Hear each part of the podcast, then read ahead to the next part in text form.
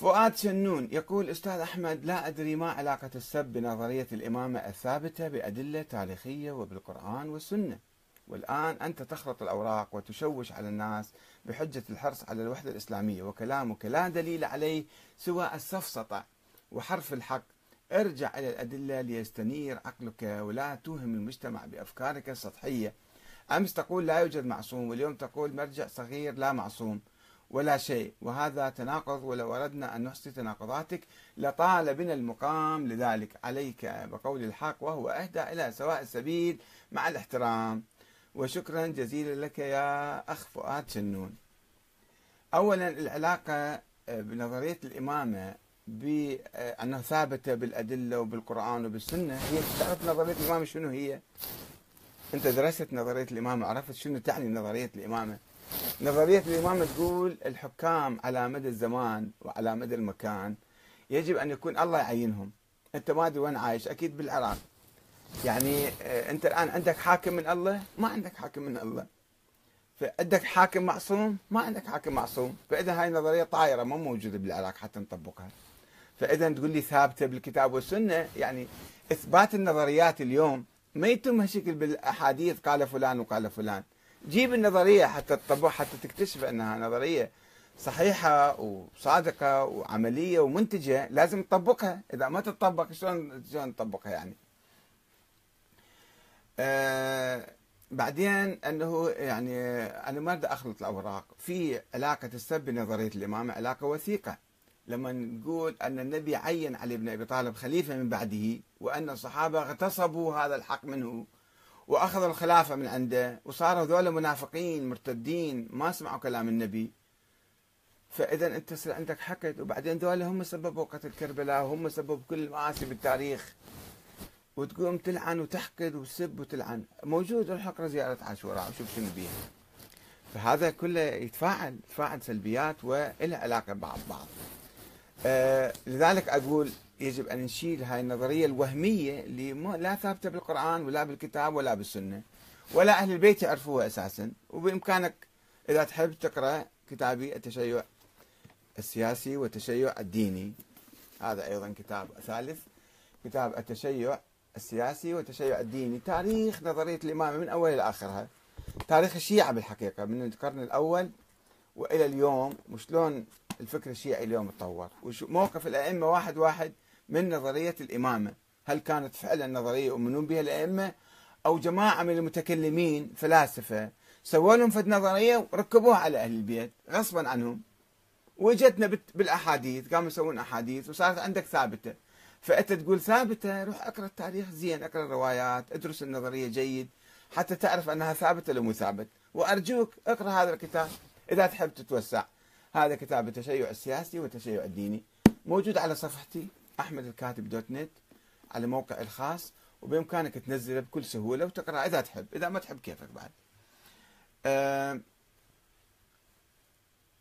أختلف معك بفكرة الإمام المهدي، فقد وردت عن النبي وأخبرت عنه كتب السنة قبل الشيعة. يا أخي العزيز، هاي الأخبار اللي أنت تقرأها لازم تحقق فيها، مو تقول لي وردت وجاءت وكذا. لازم فيها فيها بحث هواي، فيها بحث عن هاي الروايات متى صارت، متى نشأت، شنو كانت تعني، فيها تفاصيل. مو هالشكل بسرعة فكرة المهدي. فكرة المهدي شنو معنى المهدي؟ شنو فهموه الصحابة؟ شنو فهموه التابعين وتابع التابعين وأهل البيت؟ شنو فهموه من المهدي؟ لذلك يوميا كان يطلع واحد مهدي عندهم، عند أهل البيت، حتى الباقر حتى الصادق حتى الكاظم كان يقول هذا مهدي. ليش؟ لأنه الفكرة ما كانت لازقة بشخص معين، فكرة عامة كانت. فكرة عامة كان يأملون ويرجون أن يكون فلان مهديا أو فلان مهديا أو قائما. آه المهدي بشخصي ومواصفاته حددها الرسول. اقرأ التاريخ زين، أنا قارئ التاريخ وأنت اقرأ التاريخ وأدرسه، مو بس تقرأ، أدرسه وشوف شلون الفكرة عبر التاريخ. آه أحمد الجبوري يقول: ألا ترى أن الأديان انحرفت عما جاء به الأنبياء؟ أليس من العدل أن هناك من هو مسدد من قبل السماء ليرجعها إلى جادة الشريعة؟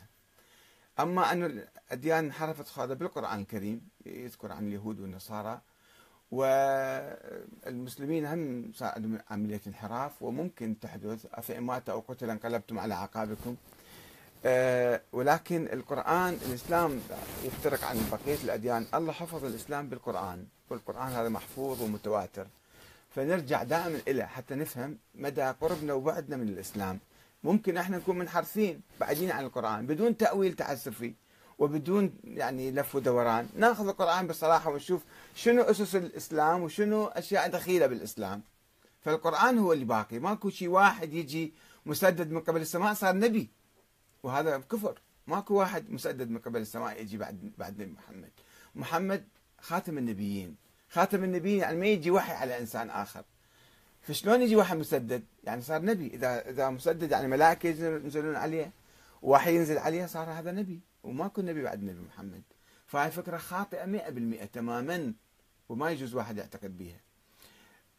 فؤاد شنون مرة أخرى يقول هذا القول ثابت، اغتصاب الخلافة واقع تاريخي لا علاقة له عزيزي بنظرية الإمامة.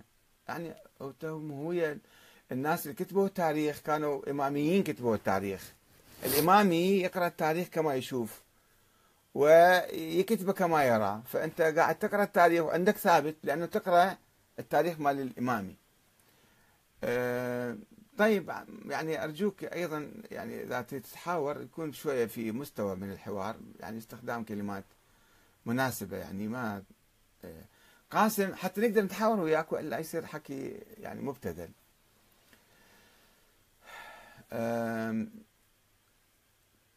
نظرية ولاية الفقيه أليست ديكتاتورية باسم الدين؟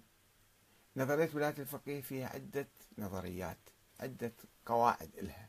في قاعدة إلها قاعدة جماهيرية، قاعدة شعبية، قاعدة ديمقراطية في الجمهورية الإسلامية، في الدستور الإيراني، أن نظرية ولاية الفقيه، هذا الدستور الموجود حاليا، هذا النظام، أن القائد ينتخب من مجلس الخبراء ثمانين واحد.